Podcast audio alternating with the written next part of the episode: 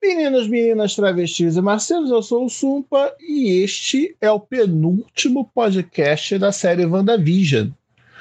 Como vocês já sabem, estão aqui comigo meus parceiros de crime, Jeff e Nash. E neste que vai ser o maior dos podcasts, vamos falar sobre os três últimos episódios, 6, 7 e 8. Segue. Uh, bora? Partiu?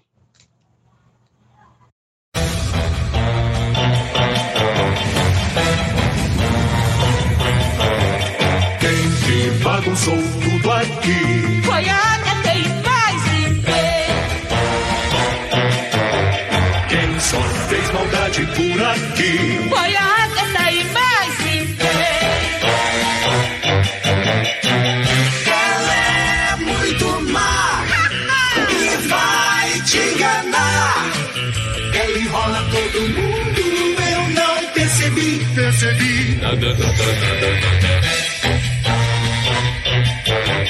Já é tarde pra consertar tudo aquilo que ela estragou.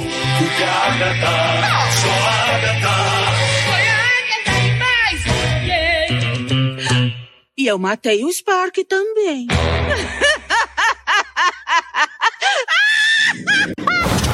Aliás, foi só eu, ou aquele foi a Agatha e mais ninguém. É uma.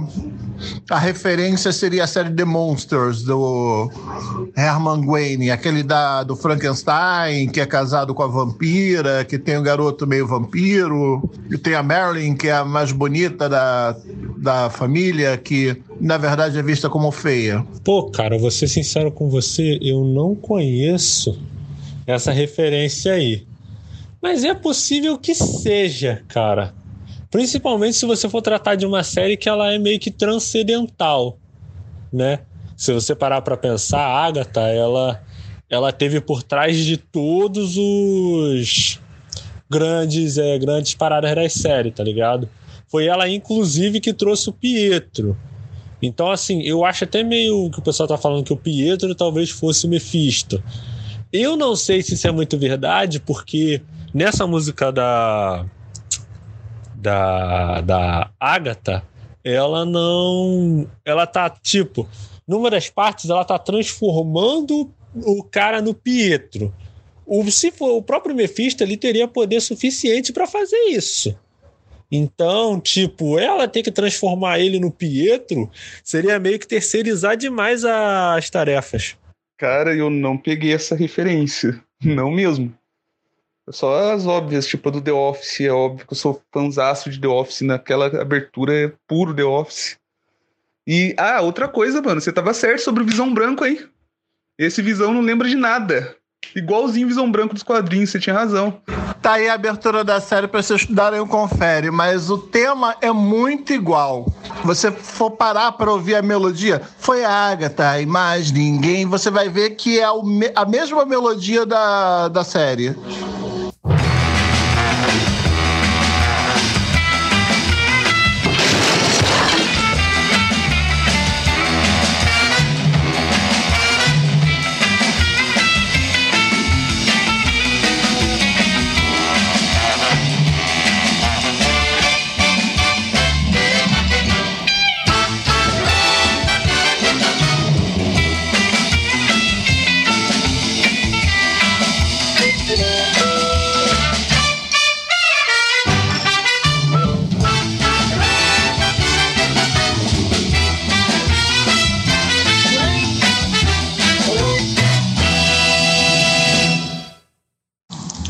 Ouvi, é, realmente, cara, ela tem muita, muita parada similar.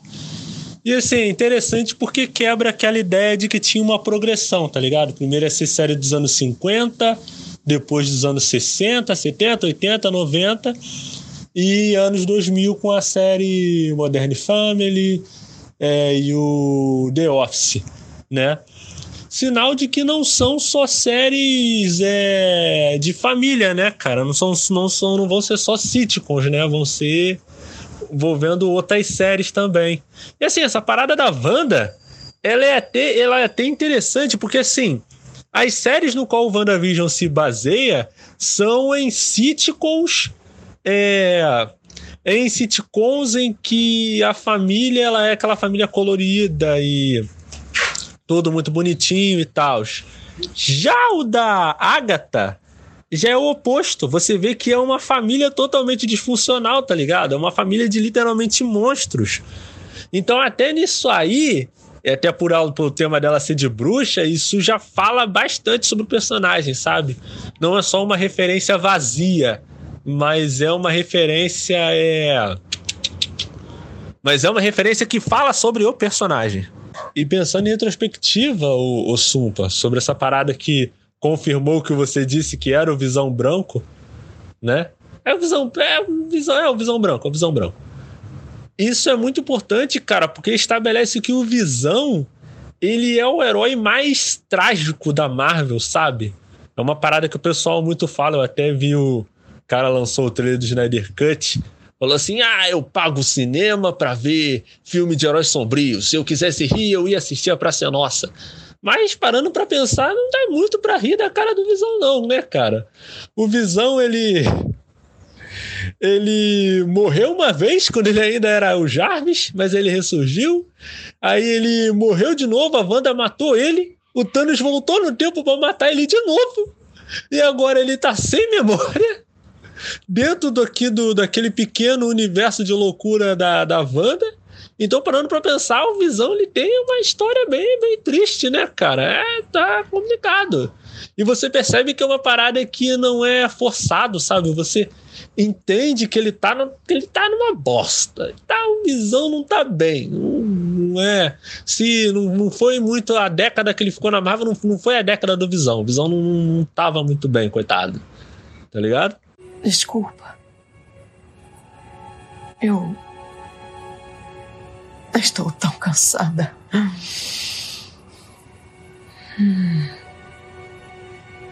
É. É como se fosse uma onda passando por mim sem parar. Ela me derruba e. Quando eu tento me levantar, ela passa por mim de novo. E eu não. Ela vai me afogar. Não. Não vai. Como você sabe? Bom, porque nem tudo pode ser tristeza, não é? Eu sempre estive sozinho, então não sinto essa falta. Foi tudo que eu conheci.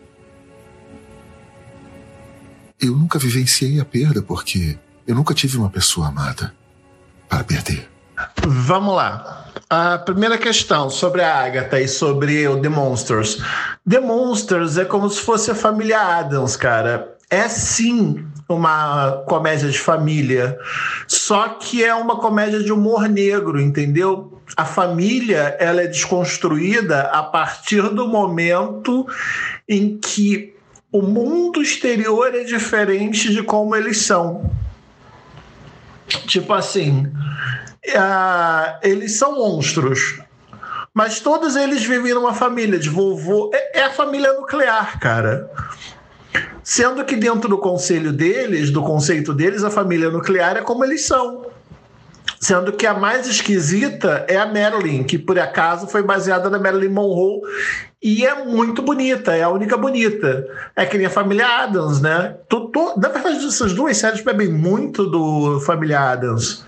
Porque o Charles Adams eu acho que é de 32, não tenho certeza. E quando você coloca a progressão das épocas, a partir de 90, por volta de 90, você começa a ter o Homer Simpson e outros pais iguais, né? Tem até um livro que fala de Tarzan a Homer Simpson, a desconstrução do macho em quatro décadas.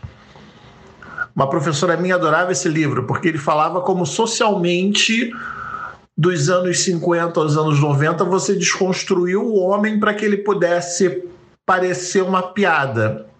E é basicamente o que está acontecendo com Visão também. Ele está sendo desconstruído. O conceito do século XXI, que o conceito do final do século XX é antipaternalista. Então não tem como você dizer que o mesmo visão que começou nos anos 50, 60 vai, vai viver as histórias no século XXI. E é justamente por isso que, conforme eles vão apro apro se aproximando do século XXI, as histórias vão ficando mais complexas. E sim, a visão dos quadrinhos sofreu muito, meu Deus do céu. Desde que ele conseguiu o controle dos computadores do mundo todo, que ele sofre e toma, na, toma no toba. Aliás, aquele Eisenhart, eu acho que ele está querendo justamente isso, hein? Usar a carcaça do Visão para ter o controle dos computadores do mundo todo. Outra coisa sobre a Agatha ela realmente não é uma boa pessoa. Isso já, isso a série nunca escondeu, cara. Principalmente no último episódio que todo mundo tá vendo e tem aquela calça dela escrita Nolte, ma, mazinha na bunda dela, e que toda hora, toda hora a palavra Nolte em inglês estava sendo usada. Na dublagem isso se perdia. Mas na versão original, toda hora que você falava da Agatha, toda hora se dizia she's so naughty, she's so naughty. E é uma palavra que serve para você ser má como para você ser tarada, né? Pervertida, eu acho que é a tradução correta. E isso tinha a ver com a sexualização da personagem até então, que ela parecia meio pervertida. Só que no final das contas, a gente foi descobrindo que o Nolte não era uma coisa boa, não era para essa perversão dela. Tinha mais a ver com o fato dela ser uma bruxa manipuladora. Wanda, Wanda. Não achou que era a única garota mágica na cidade, achou?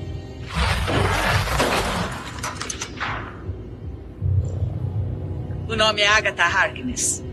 É um prazer finalmente te conhecer.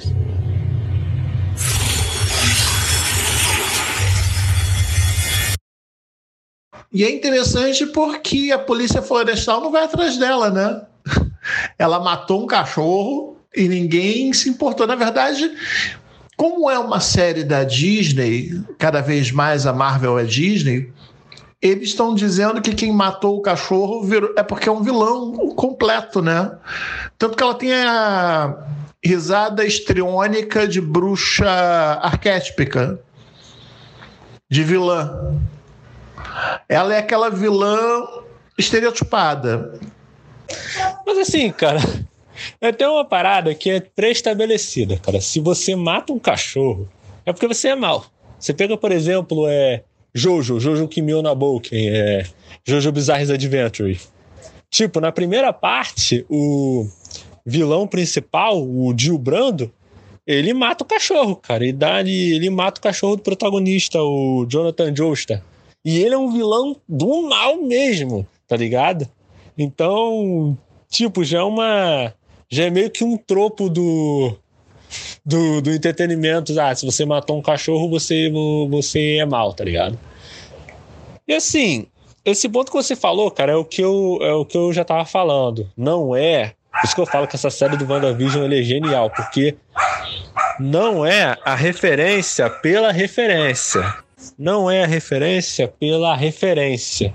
Você vê que quando eles referenciam alguma coisa, sempre é para comunicar algo sobre o personagem, sabe? Aí você pega, por exemplo, o caso da própria Agatha. Você vai pegar que a série do. Se você for pensar que a Agatha ela é um espelho oposto da Wanda, né? Que ele é o reflexo da Wanda, só que invertido, né? que ela tem poderes de manipulação da realidade como da Wanda, mas é uma versão meio que distorcida e invertida desses poderes, faz muito sentido que a música dela seja uma música de, do, do Monsters, que é uma série que é uma desconstrução do, do gênero de sitcom familiar. Tá entendendo? São coisas, cara, que não parece que assim, que visto de cima Parece uma coisa boba, parece brincadeira, mas quando você é uma coisa que eu sempre gosto de pensar, cara, eu gosto, eu, eu gosto de pensar o seguinte: eu considero uma série boa quando ela, quanto mais eu penso nela, mais coisas eu consigo tirar dela, mais mensagens, mais detalhezinhos eu consigo extrair dela. E o WandaVision, ele, ele tem essa coisa, cara. Ele começa muito despretensioso ali, ele escala não só em tensão, mas também no que ele tá querendo tratar, do que ele tá querendo falar, tá ligado? Pietro! Não, não, espera, Pietro não foi a gente. Você só sabe mentir!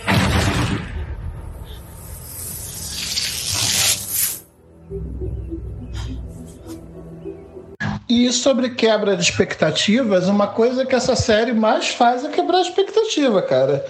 A série mente para todo mundo. Ao mesmo tempo, ela deixa tudo na cara. O tempo todo dizia que a Agatha estava muito influenciadora das coisas. Tava... Agora, se ela era vilã que estava sendo capaz de alguém ou não, não dá para saber. Outra coisa é que ela falava demais do marido dela e do demônio. E, assim, quando a gente para para ver o Pietro na, no episódio 6 falando todas aquelas citações sobre o demônio que estão sendo feitas em todos os episódios da série, menos nesse set, que é interessante isso. O único episódio que não se fez citações ao demônio foi, esse, foi o episódio que se descobriu que a Agatha é uma bruxa. E que ela que estava manipulando a cidade toda. Né? Automaticamente era a segunda leitura energética que você parava para ver ali. Ainda sobre essa coisa de de quebra de expectativa, a gente ficou esperando o episódio inteiro para saber quem era o bendito do engenheiro, né? Dois episódios, eu acho. Quando a gente para para ver, não era ninguém. Era só uma milica. Então, quer dizer, a série ela tá brincando com muito com as expectativas do, do espectador. E a Teona Pérez e a Cat Dennis já andaram falando muito sobre isso, sobre o quanto as coisas vão começar a se emendar para poder você finalmente entender qual é a da série. WandaVision numa série cheia de camadas, cara. É esse é o grande truque dela.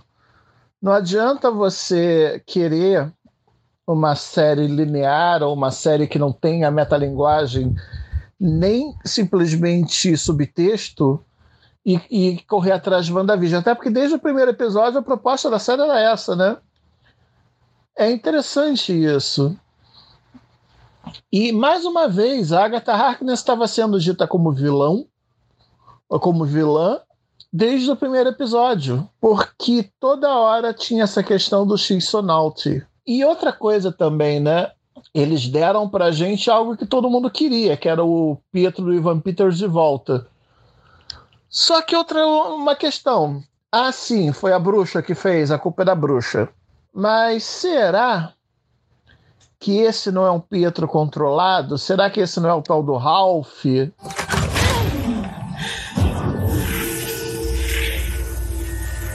Espionando, que feio.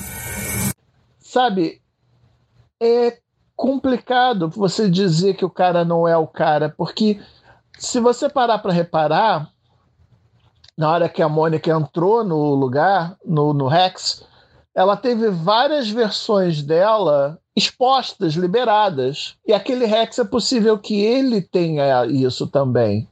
É possível que o Pietro, esse Pietro que todo mundo está falando que é o Mephisto, ele seja uma pessoa que tá, tá ou que uma pessoa que estava lá, próprio Ralph, né? Bruxas usam glamour, que é um elemento de ilusão ao mesmo tempo, se eles estão criando coisas que não existem, elas ele simplesmente pode ter vindo de outro lugar. Mas, ao mesmo tempo, tem uma terceira questão. No episódio 6, ela estava morrendo de medo dele. E toda hora ele estava brincando com isso. Quer dizer, alguma coisa por ali vem.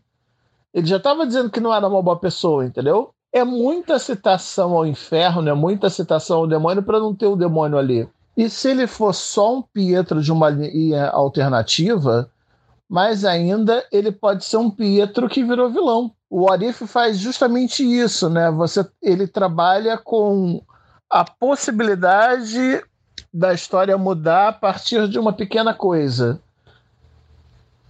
Todos os Pietros passaram por um momento em que eles foram baleados Só que esse acabou salvo. Esse acabou sendo sobrevivendo e sabe que ali dentro ele tá fazendo, ele tá pode continuar vivo. E esse quer continuar vivo. Quer dizer, é difícil entender realmente quem ele é. Porque algumas das memórias dele batem com as da Wanda. Outras nem tanto. Mas aí que tá, cara. Saber que tem o envolvimento do Mephisto, a gente sabe que tem. E a gente sabe que essa série ela escuta os fãs. Tanto que não só teve o Ivan Peters, né, como Pietro, como também, e é um detalhe importante desse episódio 7, que a, que a Agatha ela fez questão de quebrar a quarta parede para dizer que sim, fui eu que matei os Sparks. Porque tinha essa coisa de, ah, será que foi ela que matou os Sparks? Será que não foi? Não sei o quê. Ela, ela fez questão de virar pra tela e dizer que foi, o, que foi ela que matou os Sparks. Entendeu? E eu matei o Spark também. Só uma correção, Jeff. O Nash. Ela não escuta os fãs, isso já estava pronto antes da gente saber o que era. Eles deram fanservices, mas fanservices que eles sabiam que iam funcionar mesmo antes do troço ter, ter sido concluído. Mas a questão dos parques já estava certinha desde o episódio passado, cara. Ela matou. Todas as toda a sequência deu bem claro que ela queria os parques mortos por algum motivo. Cara, eu Assim, é uma parada, é uma parada muito interessante, é um ponto de vista muito interessante dela ser uma Wanda alternativa. Isso até explicaria por que ela ressuscitou o Pietro do Ivan Peters e não o Pietro do MCU. Tá entendendo? Porque não tinha como ela ressuscitar o Pietro do MCU, porque não tem o corpo do Pietro do MCU, mas só o do Pietro do, do, do Ivan Peters. Tá ligado? Pode ser até, cara, pode ser até uma coisa, ó, se liga no que eu vou falar.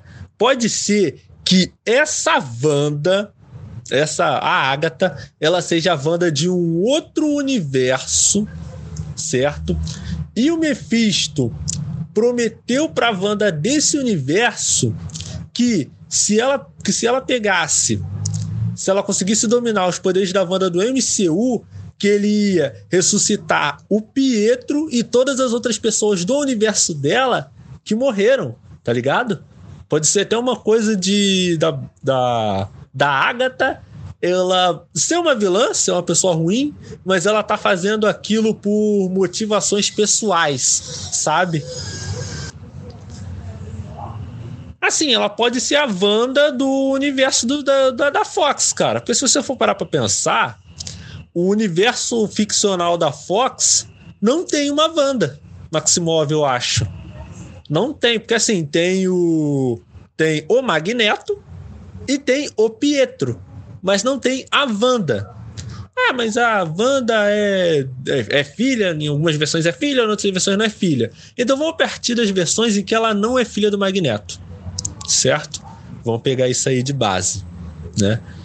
Tipo, não tem uma Wanda Maximov, eu acho, né? Posso estar enganado, mas eu acho que não tem uma Wanda Maximov no universo cinematográfico da Fox. Ela pode ter vindo para esse universo, né? Talvez ela nesse universo do nesse universo da Fox, ela tenha se tornado arauto do arauto do Mephisto e tenha vindo para esse universo para conseguir o poder da Wanda daqui. Tá entendendo? Então, apesar de que é, assim, é muitas possibilidades, né, cara? Porque ela, porque assim, a Agatha, ela tá manipulando a Wanda, mas eu acho que ela não é tão forte, ela não tem tanto poder quanto a Wanda. Mas talvez seja porque a Agatha seja a Wanda de um universo que não existem as Joias do Infinito, que no caso é o universo da Fox. Tá entendendo? Por mais que a risadinha de bruxa deixe ela muito estereotipada, né? Cara, tem uma personagem, não lembro o nome, que ela apareceu nos anos 90 e que, assim, Nexus, pelo que eu lembro, é uma entidade que lida com todos os nexos e provavelmente a Wanda vai se tornar ela ou já é. A questão dessa história é outra. Essa pode ser outro Nexus, né? Você não tem certeza se ela vai ser uma Wanda, se ela é uma outra entidade que tem a mesma capacidade da Wanda, se ela é a própria Agatha Harkness, que é menos poderosa e é só a Agatha Harkness, porque eu, pelo que eu percebi, apesar de trabalhar bastante com essa questão de expectativa, a série sempre vai escolher o lado mais simples. Por exemplo, quando a Darcy foi levada para o Rex, Nego começou a falar pelo padrão de roupa que ela tinha na coisa, quer dizer, que já tinha sido anunciado que ia acontecer, uma que ela era Deathbird, uma personagem dos anos 90 do Império Shi'ar, que fez parte dos Vingadores. Quer dizer, especular em excesso acaba criando mais problemas do que soluções. Aliás, falando em especulação, né? A questão dos animaizinhos, o coelhinho e a cigarra que aconteceram ali, muita gente não, muita gente se esquece que o coelho é um bicho rápido e a cigarra basicamente ela vê coisas que a gente não saberia, exemplo, mudanças de clima, uma série de outras coisas. Eu estou falando uma, eu estou adiantando uma questão, mas no final das contas a gente vira e volta para o ponto que interessa, né? A simbologia da série ela busca um monte de signos e símbolos complexos, mas a história que ela quer contar é muito simples. Gente, esses áudios que vocês estão mandando já tá valendo já o do podcast? Cara, então, sobre isso, é, é porque isso que é interessante na série, cara. Porque assim, o problema, Sumpa, de muitas histórias elas falharem, quando elas tentam ser muito densas, como por exemplo alguns filmes do Nolan, é... alguns filmes que eles tentam talvez serem pretensiosos demais, sabe? Ele tenta ser um filme muito muito cabeça, mas ele não consegue porque ele não consegue transmitir a mensagem que ele quer passar, sabe? É uma coisa que uma coisa que a gente aprende na uma, é, é um pouco de pedagogia, mas é um pouco do. Um pouco do que você comumente já conhece. Tipo, se você não consegue explicar para sua avó o que você acabou de aprender, então você não aprendeu de verdade. Então não é só o que você quer tratar, mas o como. Sabe, o WandaVision, ele parece apenas estar fazendo referências quando ele usa é, é, quando ele usa quando ele usa símbolos de séries de televisão e tal, The Office, The Monsters e tal. Mas parando para pensar, ele fala as mensagens que ele quer falar através de uma coisa que todo mundo conhece, cara. Todo mundo assistiu uma série de sitcom uma vez na vida. Todo mundo. Então, o que você pega? Você trata dos seus temas complicados, temas sobre é, família, casamento, luto, você lidar com as próprias perdas, transtornos psicológicos, você trata tudo isso através de coisas que todo mundo conhece, como por exemplo, seriados de TV, é, arquétipos de super-herói. Então, o que eu acho que essa série ela é ela é possivelmente uma das, uma das melhores séries já pelo menos no, no quesito de ser série de super-herói é nisso. Ela consegue ser uma história que ela é densa mas ela é ao mesmo tempo muito acessível sabe? É uma coisa que você não precisa é, você não precisa ser um perito em. Claro que ajuda. Você conhecer um pouco do universo Marvel ajuda. Mas você não precisa ser um perito naquilo para você entender, tá ligado? Ser perito em quadrinhos para filmes e séries não adianta nada. No final das contas, eles são feitos para população. Na, no, no final das contas, eles são feitos para popularizar os personagens e as histórias, né? Então eles têm de ser feitos de uma forma bem simples que todo mundo possa curtir. E isso a série faz muito bem. É, você já conhece a Wanda e o Visão do universo Marvel, do, C, do UCM.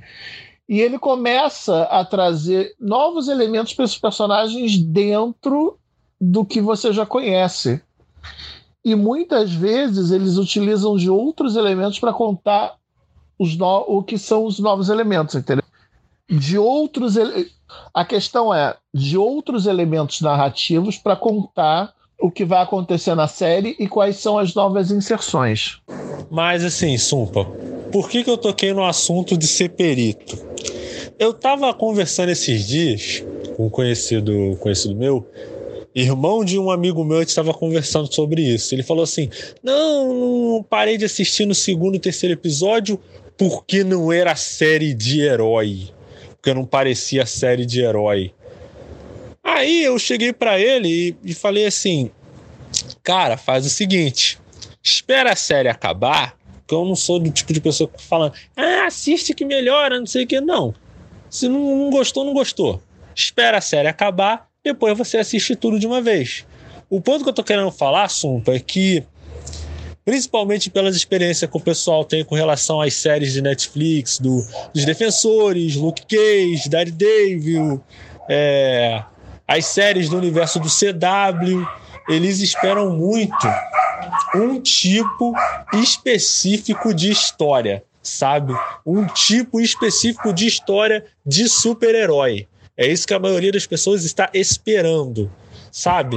Quando eu falo, quando eu falo nessa parada de ser, de ser perito, eu falo nesse sentido. Porque parece que a parada de um filme de super-herói ele tá ficando uma parada cada vez mais de nicho, sabe? Você pega, por exemplo, isso, isso é o tão interessante no WandaVision. A Wanda, ela foi introduzida no filme, provavelmente no filme mais, num dos filmes mais derivativos da Marvel. Sim, ele parece que ele mais existe para introduzir personagens, introduzir conceitos do que contar uma história. Não estou dizendo que o a Era de Ultron é horrível, mas ele tem esses problemas. Então ele pega essa personagem que foi introduzida dessa maneira e dá um 360 nela, sabe? É uma coisa que é completamente fora dos padrões que a gente tem atualmente, sabe? A questão é a seguinte: existe uma fórmula pronta para a história do super-herói? Talvez exista, mas eu tenho ouvido há uns 10 anos de que o nicho do super-herói já está chegando ao fim, de que tudo o que tinha de ser feito sobre o super-herói já foi feito.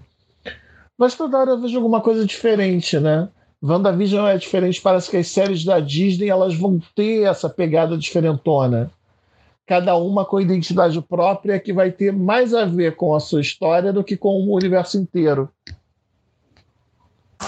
Assim, Jeff, eu acho que a parada mais interessante desse episódio 8 é que, assim, eles pré-estabeleceram, né, segundo parte lá do começo do flashback da Wanda, é que ela já tinha meio que poderes místicos, certo? Então ele, tipo, ela já tinha, mas não era uma parada tão forte. Então, a gente já pode tirar que isso com certeza vai ter alguma conexão com o Doutor Estranho, que a gente já sabe que, tipo, poderes místicos existem dentro do universo Marvel pelo causa do filme do Doutor Estranho. Então, eu acho assim que, primeiro, é muito provável que o Mephisto não apareça não sei, eu tô agora eu tô muito cético com relação a isso, se o Mephisto vai aparecer ou não, né? Eu só assim, pode ser que apareça porque a a Agatha, ela quer, ela quer saber como a Wanda fez isso. Ela quer a magia de caos da Wanda, né? Então isso foi até uma resposta interessante, cara, porque aí a gente passa a entender por que a Wanda ela tem tanto poder de manipulação da realidade, sendo que a joia que afetou ela é a joia da mente. Então a joia da mente amplificou os poderes que a Wanda já tinha. Tá ligado? Foi uma saída muito boa que, ele, que eles colocaram na, na série. Eu só achei estranho, tipo, achei maneira aquela parte da, da, das bruxas de Salem, mas a, tipo, a Agatha ela foi condenada por outras bruxas porque ela tinha algum tipo de magia específica. Foi, foi só isso. Tomara que o episódio 9 dê uma explicação melhor para isso. Sabe?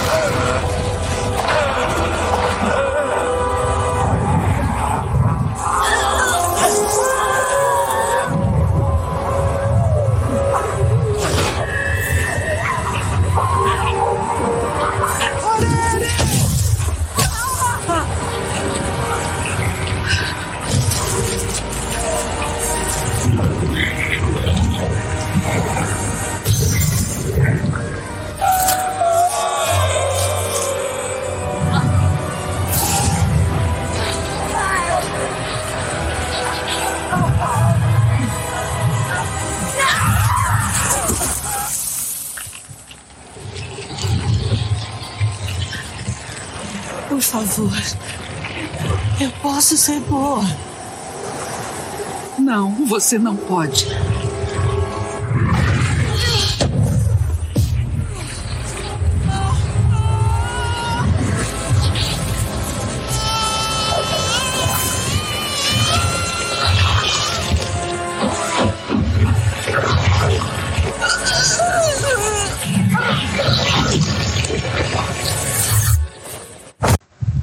Mas o que eu achei interessante essa coisa deles usarem a série. Até, foi, até uma parada, é, foi até uma parada que, tipo, foi, foi interessante, foi muito bem feito. Porque a Wanda, ela via as séries na infância, não só porque era uma coisa que ela gostava de fazer, mas é porque eles estavam aprendendo inglês para quem sabe até sair de Sokovia que estava no meio da guerra. Tá ligado? O, pelo que eu entendi, o lance da Agatha Harkness e do, do Coven lá ter ex, tentado executar ela é que ela infringiu as regras. Ela estudou e teve acesso a magias que não eram as que ela podia ter acesso, magias além do nível dela. Porque ali, pelo visto, no Coven também tem uma hierarquia, certo? Então ela ainda não tinha é, a patente ou o nível suficiente para ter acesso a determinadas magias e ela foi e teve acesso a essas magias. Esse foi o crime dela, de acordo com as bruxas lá do Coven.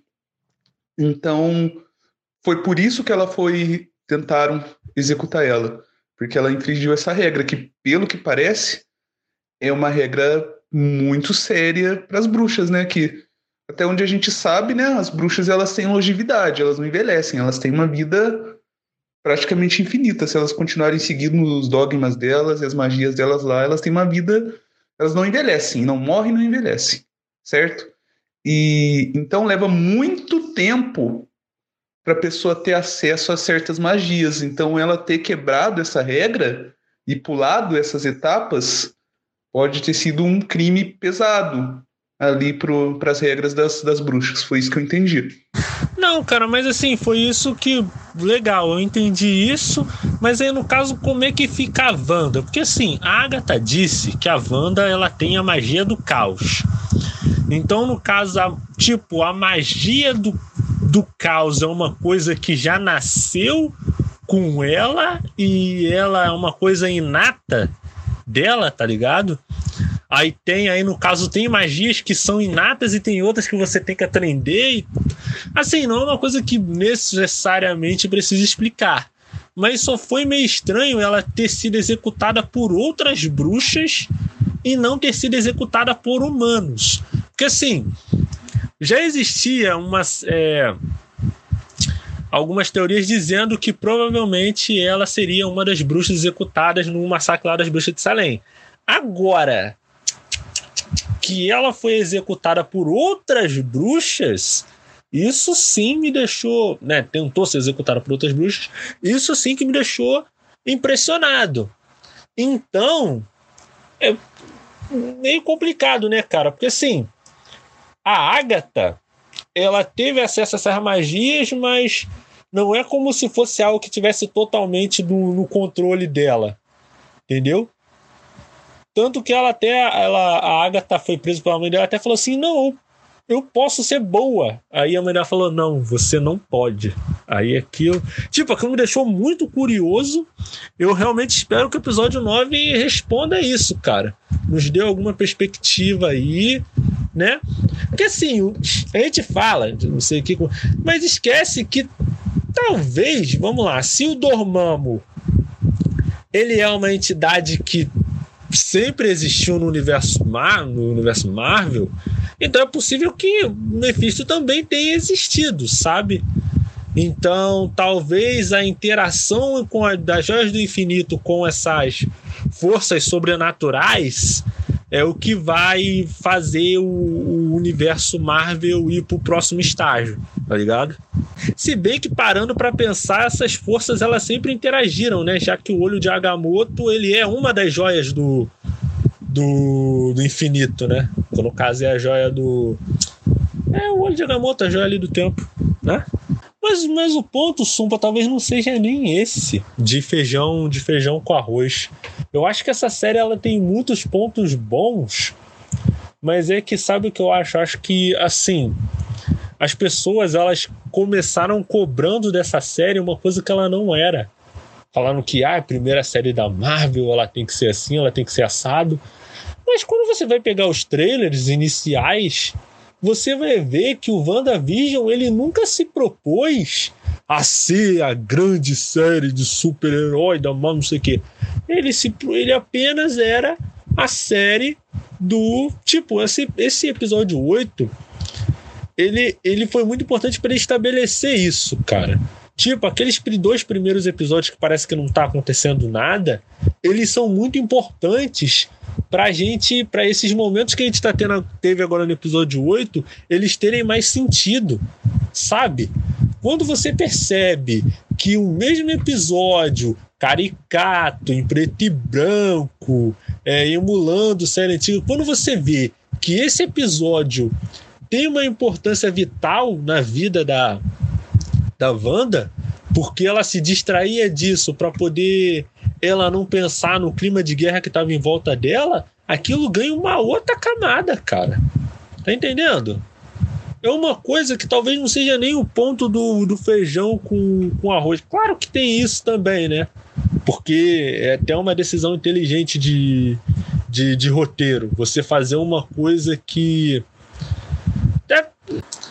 E assim, Sumpa, o que, eu, o que eu penso, cara, quando, tipo, quando eu vejo episódio 8, cara, me vem na minha mente a era de Ultron, sabe? Tipo, vou passar a olhar a Era de Ultron com outros olhos depois desse episódio 8. Porque assim, você perceber que existe toda uma carga dramática, porque assim, é o universo Marvel, então tu, tudo aconteceu no mesmo universo ao mesmo tempo. Então, você perceber que todas essas coisas estavam acontecendo com a Wanda, na mente da Wanda, enquanto a gente estava preocupado com qual vai ser a próxima joia do infinito que vai aparecer, é um bagulho absurdo, cara. É um bagulho muito absurdo se você for parar para pensar, tá ligado? Porque assim, esse episódio 8, ele meio que deu uma passeada no universo cinematográfico da Marvel todo. Desde o começo, passando pelos primeiros filmes até logo depois da Lenda de Ultron até o início do, do relacionamento da Wanda com Visão, sabe? E, e assim, pensar que tudo isso surgiu de um dos do filme mais derivativo da Marvel é algo impressionante. Eu vou ser sincero, cara. Ah, mas é porque o pessoal tava esperando muito pelos WandaVision. Vou ser sincero. Supa, Jeff, eu não tava esperando nada dessa série. De verdade, eu não tava esperando nada. Até, até mesmo porque a Wanda, ela não é o personagem mais. Era, pelo menos, não era o personagem mais importante do universo cinematográfico da Marvel. Tipo, eu pensei que o, o Soldado Invernal e o Falcão que ia ser mais importante, porque tem toda a questão de, do legado do Capitão América, do Steve Rogers. Entendeu? Ou sei lá, alguma série. Pra você ter uma ideia, a Viúva Negra era um personagem mais. É, como é que se diz? Mais. É, mais famoso, mais. É, é, o personagem mais. É, que as pessoas gostavam mais, tá ligado? Tipo, não passou pela minha ideia de que eles iam começar com a Wanda. Mas quando eu vejo todo esse background, tipo, vendo esse episódio 8, eu percebi por que, que é a Wanda. Porque eles escolheram logo a Wanda para começar. Porque ela tem, de dentro do universo Marvel, ela tem o background, eu falo mesmo, cara. A Wanda, agora para mim, a Wanda é o melhor personagem da Marvel, cara. No universo do, do MCU. Melhor de todos. Pelo menos pra mim, né? Mas o propósito das séries da Disney, do MCU, é exatamente esse: é dar mais foco, substância, é, importância e desenvolvimento para personagens que não tiveram isso nos filmes. Entendeu? A, a, a Wanda ela não teve muito espaço nos filmes. O Era de Ultron, a origem dela passa batida no, no Guerra Civil também. Tipo, ela, ela não teve muita participação. Guerra Infinita, ela não teve muita. Sabe, é muito personagem junto, aí não dá para dar devida atenção e o devido desenvolvimento para todos, principalmente os personagens secundários. Feiticeiro Escarlate, personagem secundário, Falcão, Soldado Invernal, Gavião Arqueiro, o próprio Loki, que pode ser muito popular entre os fãs do MCU, mas é um personagem secundário. É, o Máquina de Combate do James Rhodes, são todos personagens secundários. Então, o propósito das séries é exatamente esse: é dar foco, desenvolvimento e importância, mais peso para esses personagens que a gente conhece já faz um, um bom tempo. E eu tava esperando que WandaVision fosse bom. Eu tava com, com a expectativa lá em cima. E eu admito que eu fiquei um pouquinho decepcionado com os dois primeiros episódios. Principalmente com o primeiro. O finalzinho do segundo já me convenceu. Mas tô feliz pra caramba com essa série e Agora é só esperar vir o resto, porque é certeza que vai ser coisa boa. Certeza. É interessante porque no final das contas é como se fosse uma forma de você mostrar. É, é interessante porque no final das contas é como se fosse uma forma de você mostrar como o personagem é, né? As pessoas gostam do personagem, mas no final das contas não tiveram tempo de conhecê-lo. Aí a partir daí eles começam a conhecê-lo melhor. E é interessante porque, por exemplo, WandaVision puxa muito da história em quadrinhos, no final das contas. É a forma da Marvel se desculpar com o que ela tinha feito até então e começar a colocar os quadrinhos para valer. Mas então, Sumpa, eu acho que o ponto talvez não seja nem tanto esse. Posso estar enganado porque eu não tenho muito conhecimento de quadrinho de história em HQ da Marvel, sabe? Não é, não é nem tanto a minha seara. Mas eu acho que talvez seja um aproveitamento melhor, cara, das referências, porque, eu, assim, eu não consigo evitar de falar da Era de Ultron, não, não dá, sabe? Mas talvez nem tanto Era de Ultron, mas os filmes da, do MCU no geral, uma reclamação é, consistente, isso até teve as críticas lá do, do Scorsese, né? Espero que ele tenha gostado desse, desse WandaVision, se ele tiver visto. É que assim, as referências elas estavam lá puramente por estar, sabe? Era puramente fanservice. No WandaVision, não. Tudo que foi apresentado até ali tem um propósito bem claro. Seja para contar alguma coisa sobre um personagem específico, seja para contar alguma coisa sobre a sobre a história em si, tá ligado? Tipo a parada da, da Monica Rambeau virar a Photon. Todo mundo tinha uma certa ideia de que isso fosse acontecer. Mas o que eles, do modo como eles colocaram na série, Dela, tipo, dela. De toda aquela cena, cara, muito bom, cara. Eu não sei como é que alguém consegue olhar pra, pra cena da Mônica Rambeau, aquela cena, ver aquela cena e o pessoal ainda falar que WandaVision é ruim, cara. Eu, eu sinceramente não entendo. Pode ser um juízo pessoal meu, mas eu não, tipo, eu não imagino alguém que olha aquela cena e fala, putz, grilo, que cena ruim. Caraca.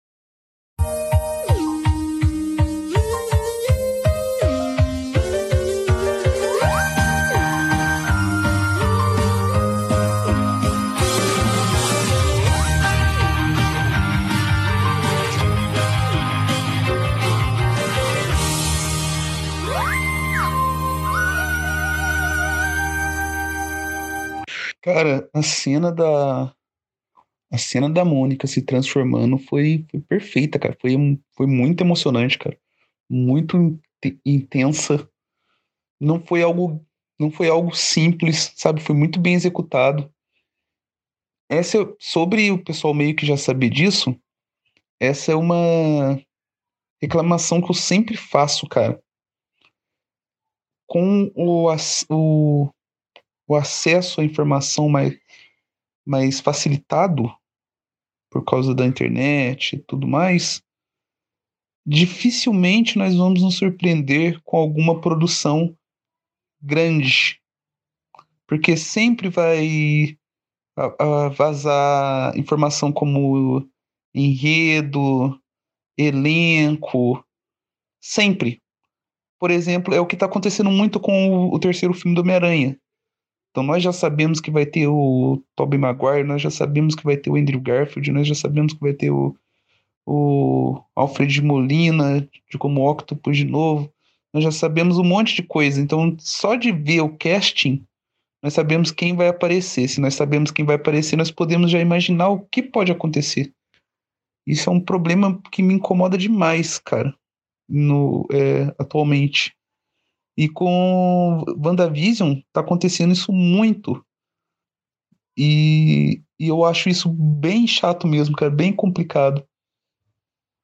Mas mesmo assim, a transformação da Mônica foi, foi surpreendente, cara. Mesmo assim, ela conseguiu conseguiu surpreender, conseguiu entregar uma cena muito boa. Muito boa mesmo.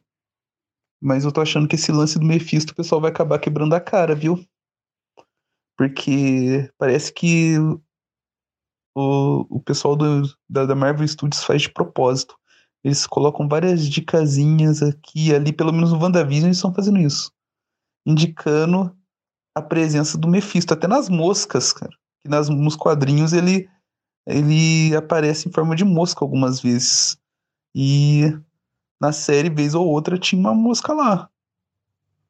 Aí não era nada disso que a gente estava pensando.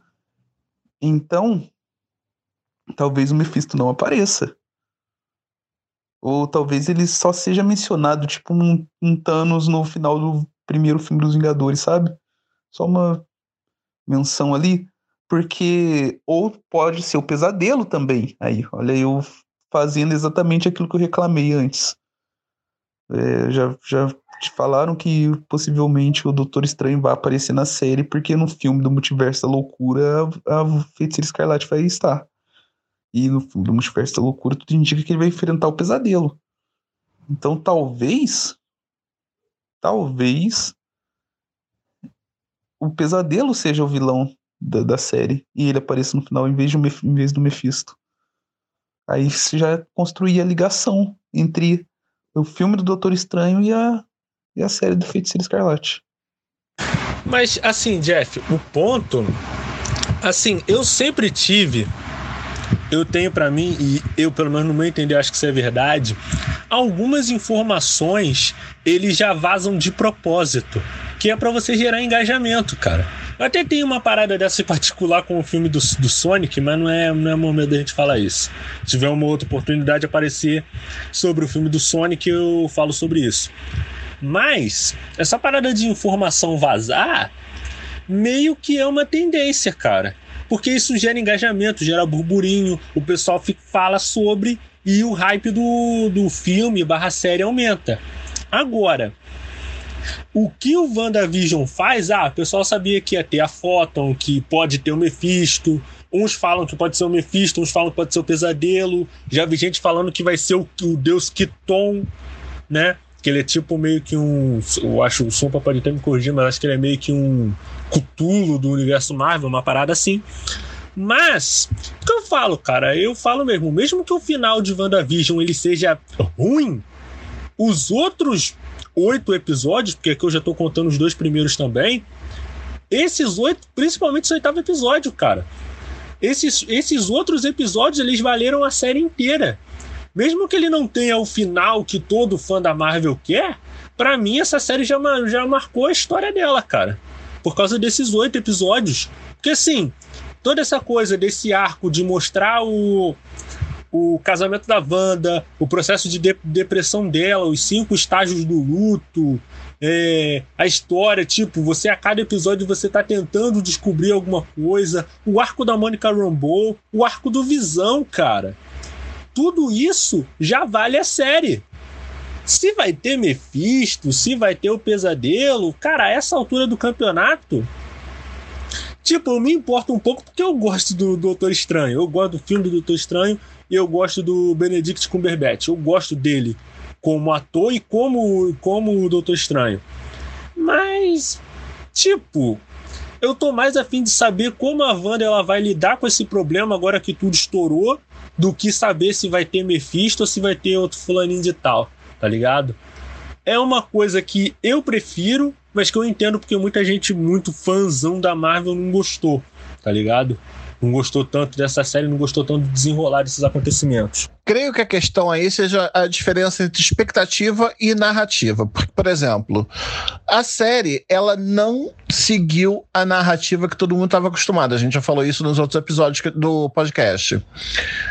A expectativa era alta, como tudo do Disney Plus, né? Todas as séries que estão para entrar no Disney Plus, elas estão para ser de expectativa alta. A questão não é essa. A questão é que hoje em dia as pessoas precisam ter tudo desenhado para elas entenderem. Ou elas precisam seguir alguma fórmula que funcione para o que elas entendem, né? Não sei qual é a diferença, o que, que funciona nesse quesito aí. Mas basicamente é isso. O WandaVision não, ele brincou com a narrativa, ele brincou com a forma, ele brincou com a história. Um bom exemplo disso é que, por exemplo, toda semana, e isso é uma verdade, o Reddit vaza WandaVision. Essa história do Visão Branco estava desde o último episódio falando. É, quando eles começam. Dias antes de entrar o episódio 8, eles já estavam falando do Visão Branco. Eles já estavam falando que a história ia recontar os acontecimentos lá e explicar os poderes da feiticeira escarlate, né? Estavam explicando muita, eles estavam falando muita coisa. Cara, pra você ter uma ideia de como tá esse hype do WandaVision, nego parou para ver que o Agatha Bug, o Agatha Imagine Game, é uma música baseada em quatro notas, que são as quatro notas que estão em todas as músicas da WandaVision. Todas as aberturas que foram apresentadas, em algum momento tem essas quatro notas, que são as quatro notas da Agatha. E o próprio criador da, das músicas foi lá falar que isso era verdade. Então, quer dizer, o tempo todo a série estava nos avisando que tinha quatro notas gestoantes e que alguém estava manipulando tudo o que estava acontecendo. Aí é o momento que você revela que a Agnes é a Agatha Harkness e a Agatha Harkness mostra quais são as quatro notas distantes escondidas em todos os temas. Porque era a Agatha e mais ninguém. Né? Tanto que esse Agatha Bug, ele fez tanto sucesso que eu tô vendo o nego fazer animação estilo abertura da Hanna-Barbera, botando montagens de todos os personagens do Marvel Studios dançando ao som dessa música. Tá fazendo sucesso. Aqui eu não sei tanto, né? Mas lá fora tá um sucesso grande entre os nerds. Então acho que bem ou mal a série tá se pagando. Cara, estão anunciando na Globo WandaVision. Fala sério. Dia desse eu vi uma, um anúncio comparando WandaVision ao Big Brother, porque as duas séries são sobre as casas mais vigiadas de algum lugar. A mesma coisa a Mônica Rambeau, Photon, Ghost, Spectre, Capitã Marvel. Eu até prefiro ela como Capitã Marvel, porque eu não gosto da Carol Danvers, nem da, nem da Brie Larson. Particularmente a Carol Danvers da Brie Larson eu detesto. Eu acho um personagem chato pra cacete. Já, eu só gostava da, da Capitã Marvel quando ela era Miss Marvel lá nos anos 70, nos primeiros gibis que ela apareceu. Que ela sempre foi ligada a feminismo e todas as quedas e todas essas questões, mas foi feito de um jeito no começo da aparição dela, foi feito de um jeito mais agradável que você podia ler sem ter isso de ser de inclusão, sabe? Era só uma personagem que abordava temas do dia a dia. Entre eles o próprio feminismo, porque ela era editora de uma revista de mulher para mulheres. O problema é que a Capitã Marvel começou a ficar desagradável quando começou a virar essa história da obrigação dela ser uma personagem de inclusão, dela ser isso, aquilo, aquilo outro, aquilo outro. Então eu particularmente não gosto dela. Quer dizer, não é que eu não goste dela, eu não gosto da, da, da, da pressão que tem para que ela funcione e depois lançar um filme merda, sabe? E um personagem que até coisa de 10 anos atrás era uma personagem que ninguém dava mínima tentaram fazer com que ela evoluísse porque no final das contas precisavam manter o título. Existe uma briga pelo título Capitão Marvel com a DC né? Porque quando a a Fawcett criou o Shazam, eles chamavam de Capitão Marvel. Só que em 60 e poucos a, Marvel surgiu como o nome de Marvel. Ela começou a bater o pé, porque a DC pegou de volta, conseguiu. Isso é uma história longa. Basicamente, a DC processou a Fawcett porque o Capitão Marvel era uma cópia do Super-Homem, aí a Fawcett faliu, a DC adquiriu o Capitão Marvel, e nisso eles começaram a publicar títulos do Capitão Marvel, mas eles não podiam publicar como Capitão Marvel porque a Marvel já tinha o Capitão Marvel, que era o Marvel a Marvel brigou por esses direitos do troço para poder ter o nome Marvel para ela. E assim como campeões e outros títulos, eles precisam manter o título sendo usado, porque de tempos em tempos esses direitos caducam. Foi o caso do Campeões, por exemplo. O Campeões foi usado pela Marvel em 75, depois eles não usaram até agora, e, e não usaram não é porque não, eles não podiam. Eles, uma outra editora menor pegou, usou o mesmo título e a Marvel não tinha registrado o nome para ela. Quer dizer, não se pode registrar campeões. É que nem registrar Alexandre. É, é uma coisa completamente idiota, é domínio público. Né? Todo mundo fala campeões, todo mundo fala Alexandre, mas Capitão Marvel já é uma coisa mais específica, né? Porque é Miss Marvel, Capitão Marvel, Garota Marvel. Você vê a quantidade de coisas com Marvel no meio que a editora fez, justamente para poder garantir o uso da palavra Marvel sabe? E é justamente esse o problema, o meu problema com a Capitã Marvel. Porque até então ela era só Miss Marvel, mas passou a ser, mudar atitude, mudar tanta coisa, e começou a ser uma personagem chata. Que até então ela era até mais leve. A Mônica Rambeau dos quadrinhos, ela não é um personagem que você tenha uma constância com ela. No final das contas, ela é só uma personagem BUC. Ela fez muito sucesso em 82, que ela foi apresentada no Anual do Aranha, depois foi para os Vingadores a seguir, ficou nos Vingadores até praticamente 90. Ela foi Capitã Marvel por um tempo, depois ela virou outros nomes, né? Ah, por, por, um tempo, o Warren Ellis colocou ela naquele Next Wave, a série do Homem-Máquina, e por aí foi. Ela não é aquela personagem que insistem muito eu acho interessante isso, porque no final das contas é diferente da Carol Danvers, que é uma personagem que foi pertinente numa época, mas insistem muito nela e ela não é boa, tão boa quanto deveria. A Mônica daria uma Capitã Marvel muito melhor, até porque ela já mostrou isso ao longo da história dela. O fato é, a Mônica nunca usou nomes que foram dela mesma. Eu acho que Photon ou Spectro talvez tenham sido, não tenho certeza. Mas a maioria dos nomes que ela usou eram de outros personagens, era legado.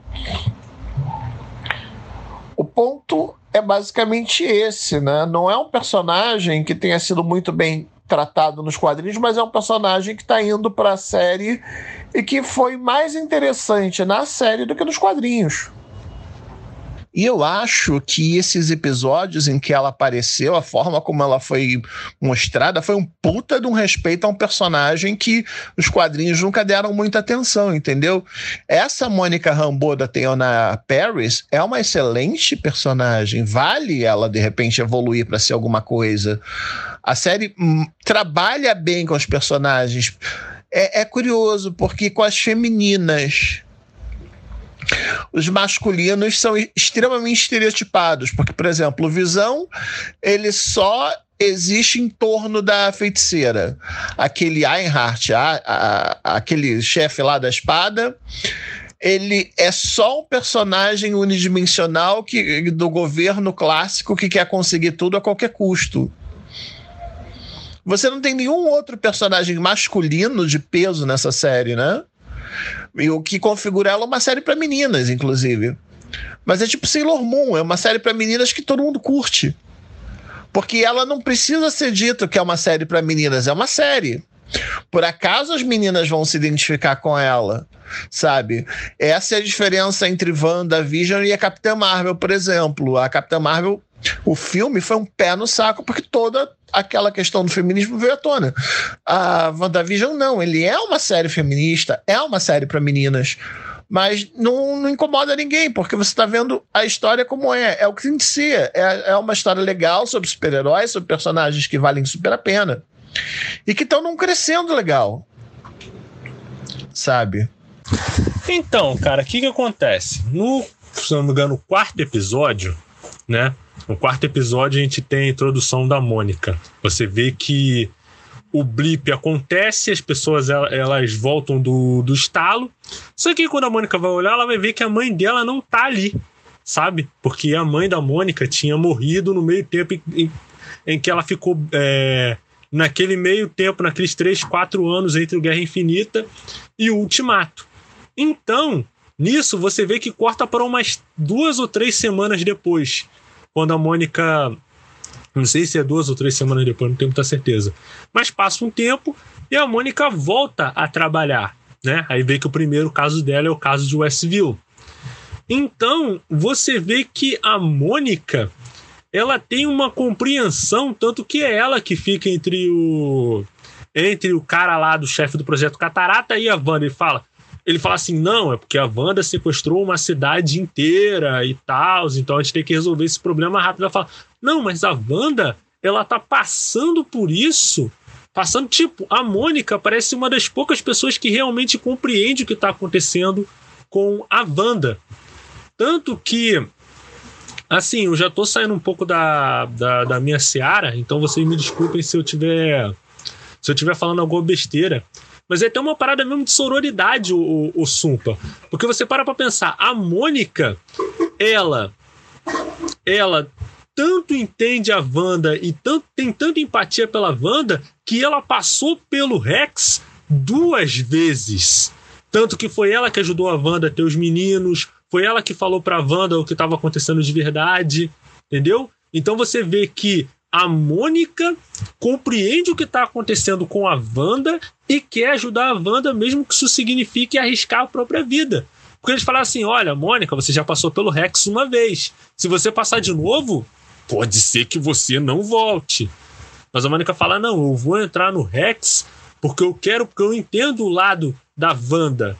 Tanto que a cena da, da Mônica Rambeau entrando de volta você vê que todas as lembranças dela falando com a mãe, da própria Carol Danvers falando com ela, não sei o quê, porque é, Você deve ter sido, deve ter ido para a fila das mais duronas e tal, tudo isso passando pela mente da Mônica e ele entrando dentro do Rex é importante, sabe? Você pode até dizer que o Rex ele é uma ele é uma metáfora para isolamento e às vezes as pessoas elas têm que fazer um esforço muito grande para adentrar nesse isolamento. Talvez nem tanto esforço físico, mas um esforço psicológico para você poder entender a situação do indivíduo.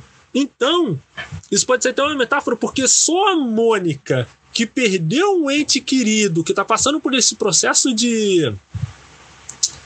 Por, por todo esse processo de luto, só ela consegue entender a Wanda o suficiente para adentrar dentro desse isolamento, sabe? Tá entendendo mais ou menos o que eu tô falando? Tanto que até a questão dela ganhar poderes quando ela entrar no Rex significa isso. Eu acho que é meio que isso que você falou, o, o Sumpa. Sabe? Porque assim, todo esse desenvolvimento da Mônica, a gente não vê, sabe? Como é que a Mônica passou, passou o luto dela? Como é que foi pra Mônica perder a mãe dela de repente, sem motivo nenhum? Igual aconteceu com a Wanda dela perder a própria mãe e não poder fazer nada e tá completamente impotente. Como a Wanda ficou quando ela matou o Visão, o Thanos voltou no tempo para poder matar o Visão de novo na frente dela. Tá entendendo?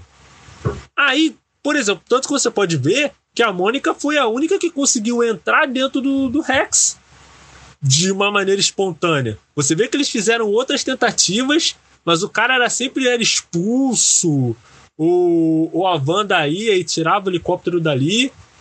Eu diria que é isso, sabe? Então, cara, o que, que acontece? No, se não me engano, no quarto episódio, né? No quarto episódio a gente tem a introdução da Mônica. Você vê que o blip acontece, as pessoas elas voltam do, do estalo. Só que quando a Mônica vai olhar, ela vai ver que a mãe dela não tá ali, sabe? Porque a mãe da Mônica tinha morrido no meio tempo em, em que ela ficou é, naquele meio tempo, naqueles três, quatro anos entre o Guerra Infinita e o Ultimato. Então, nisso você vê que corta para umas duas ou três semanas depois, quando a Mônica. Não sei se é duas ou três semanas depois, não tenho muita certeza. Mas passa um tempo e a Mônica volta a trabalhar. Né? Aí vê que o primeiro caso dela é o caso de Westview. Então, você vê que a Mônica ela tem uma compreensão, tanto que é ela que fica entre o entre o cara lá do chefe do projeto Catarata e a Wanda. Ele fala, ele fala assim: não, é porque a Wanda sequestrou uma cidade inteira e tal, então a gente tem que resolver esse problema rápido. Ela fala: não, mas a Wanda, ela tá passando por isso. Passando, tipo, a Mônica parece uma das poucas pessoas que realmente compreende o que está acontecendo com a Wanda. Tanto que Assim, eu já tô saindo um pouco da, da, da minha seara, então vocês me desculpem se eu tiver se eu tiver falando alguma besteira. Mas é até uma parada mesmo de sororidade, o, o, Sumpa. Porque você para pra pensar, a Mônica, ela, ela tanto entende a Wanda e tanto, tem tanta empatia pela Wanda que ela passou pelo Rex duas vezes. Tanto que foi ela que ajudou a Wanda a ter os meninos, foi ela que falou pra Wanda o que estava acontecendo de verdade, entendeu? Então você vê que a Mônica compreende o que está acontecendo com a Wanda e quer ajudar a Wanda, mesmo que isso signifique arriscar a própria vida. Porque eles falaram assim: olha, Mônica, você já passou pelo Rex uma vez. Se você passar de novo, pode ser que você não volte. Mas a Mônica fala: não, eu vou entrar no Rex porque eu quero, porque eu entendo o lado da Wanda. Tanto que a cena da, da Monica Rambeau entrando de volta, você vê que todas as lembranças dela falando com a mãe, da própria Carol Danvers falando com ela, não sei o quê, porque é, você deve ter sido, deve ter ido para a fila das mais duronas e tal, tudo isso passando pela mente da Mônica e ele entrando dentro do Rex é importante, sabe? Você pode até dizer que o Rex ele é uma ele é uma metáfora para isolamento e às vezes as pessoas elas têm que fazer um esforço muito grande para adentrar nesse isolamento. Talvez nem tanto esforço físico, mas um esforço psicológico para você poder entender a situação do indivíduo. Então, isso pode ser até uma metáfora, porque só a Mônica, que perdeu um ente querido, que está passando por esse processo de. Por, por todo esse processo de luto, só ela consegue entender a Wanda o suficiente para adentrar dentro desse isolamento, sabe? Tá entendendo mais ou menos o que eu tô falando? Tanto que até a questão dela ganhar poderes quando ela entrar no Rex significa isso. Eu acho que é meio que isso que você falou, o, o Sumpa. Sabe? Porque assim, todo esse desenvolvimento da Mônica, a gente não vê, sabe? Como é que a Mônica passou, passou o luto dela? Como é que foi pra Mônica perder a mãe dela de repente, sem motivo nenhum? Igual aconteceu com a Wanda. Dela perder a própria mãe e não poder fazer nada. E tá completamente impotente. Como a Wanda ficou quando ela matou o Visão, o Thanos voltou no tempo para poder matar o Visão de novo na frente dela. Tá entendendo? Aí, por exemplo, tanto que você pode ver que a Mônica foi a única que conseguiu entrar dentro do, do Rex de uma maneira espontânea. Você vê que eles fizeram outras tentativas mas o cara era sempre era expulso, ou, a Wanda ia e tirava o helicóptero dali. Eu diria que é isso, sabe? Cara, é assim, eu acho que você tá super certo. E ainda insiro uma outra carta nesse jogo aí. A, Van, a Mônica passou por uma transubstanciação. O que, que acontece? Ela deixou de ser o que ela era para se tornar algo superior ela entrando no Rex, assumindo a simpatia pela Wanda, ela se tornou completa. E foi a partir disso que ela foi presenteada com os poderes novos, entendeu? Tanto que ela aprendeu a ver o que o Rex realmente é e como ele funciona. Cara, se eu tivesse que chutar, eu diria que não não vai ser o Mephisto, não vai ser o Mephisto, acho que vai ser o. Acho que vai ser o Kiton, né?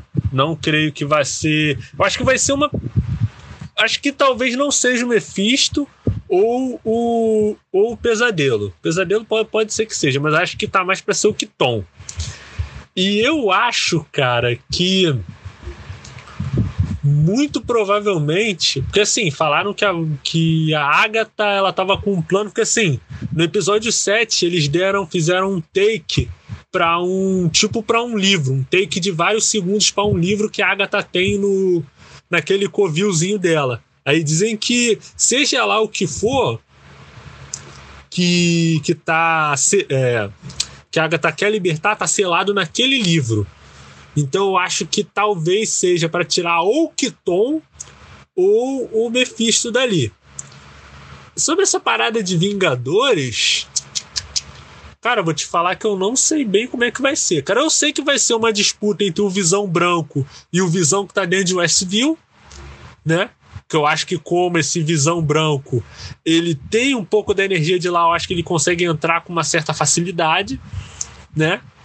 Eu diria que vai ser, eu diria que vai ser isso. Vai ser a Wanda, vai ser a Wanda, a Mônica e o Visão, né? E o Visão de Westview contra esse Visão branco e talvez o, o, o Kton, né? Que no caso ali o Westview pode acabar o resultado do choque de energia pode acabar, acabar abrindo uma fenda para outros universos né? E aí, no Multiverso da Loucura, o Visão tem. O Visão. O Doutor Estranho tem que resolver. Já que ele já tem uma certa afinidade com o Dormammu, né? Então, talvez seja uma coisa que, do ponto de vista do, de força cósmica, talvez não seja qualquer pessoa que tenha que resolver, né? Se foi uma parada que começou com magia, só magia vai conseguir resolver, tá ligado? Cara, eu acho que esse episódio vai. Vai ser um misto de emoções, velho. Vai ter ação, porque provavelmente os dois Visão vão brigar. O Visão branco contra o Visão falso do Rex.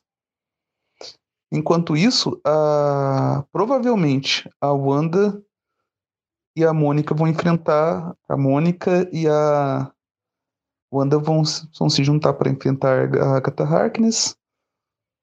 Tô chutando aqui. Provavelmente eu acho que os dois, que os gêmeos vão enfrentar o, o, o falso o falso Mercúrio, porque ele ainda tá por aí, certo? Vai ter muito choro, vai ter muita tristeza, porque assim que o Rex for desfeito, os gêmeos vão desaparecer e o Visão vai desaparecer. A atriz que faz aqui interpreta a Mônica Rambeau já disse isso. Então vai ter muita cena triste, vai ter muito choro, vai ter muita cena de ação. Talvez, né? Tô torcendo para ser verdade esse boato de que o Doutor Estranho vai aparecer. Talvez ele apareça para dar uma limpada na barra da Wanda. Porque depois que tudo acabar, ela ainda sequestrou uma cidade, né? Então, deve ter alguma explicação ainda para limpar a barra dela, porque não pode acabar com, com ela como uma criminosa. Olha, vamos lá. Uh, eu não sei se vocês têm ouvido boato de que tem um décimo episódio oculto, né? Não dá para saber se isso é verdade. Ainda assim, um décimo episódio oculto resolveria muitas coisas, porque esse nono episódio vai ser corrido. Eu acredito que a questão de vilões que eles estão lidando tem de ser simplificados ao máximo na Agatha e no Visão Branco. Por quê? Porque eles não têm mais espaço para apresentar ninguém.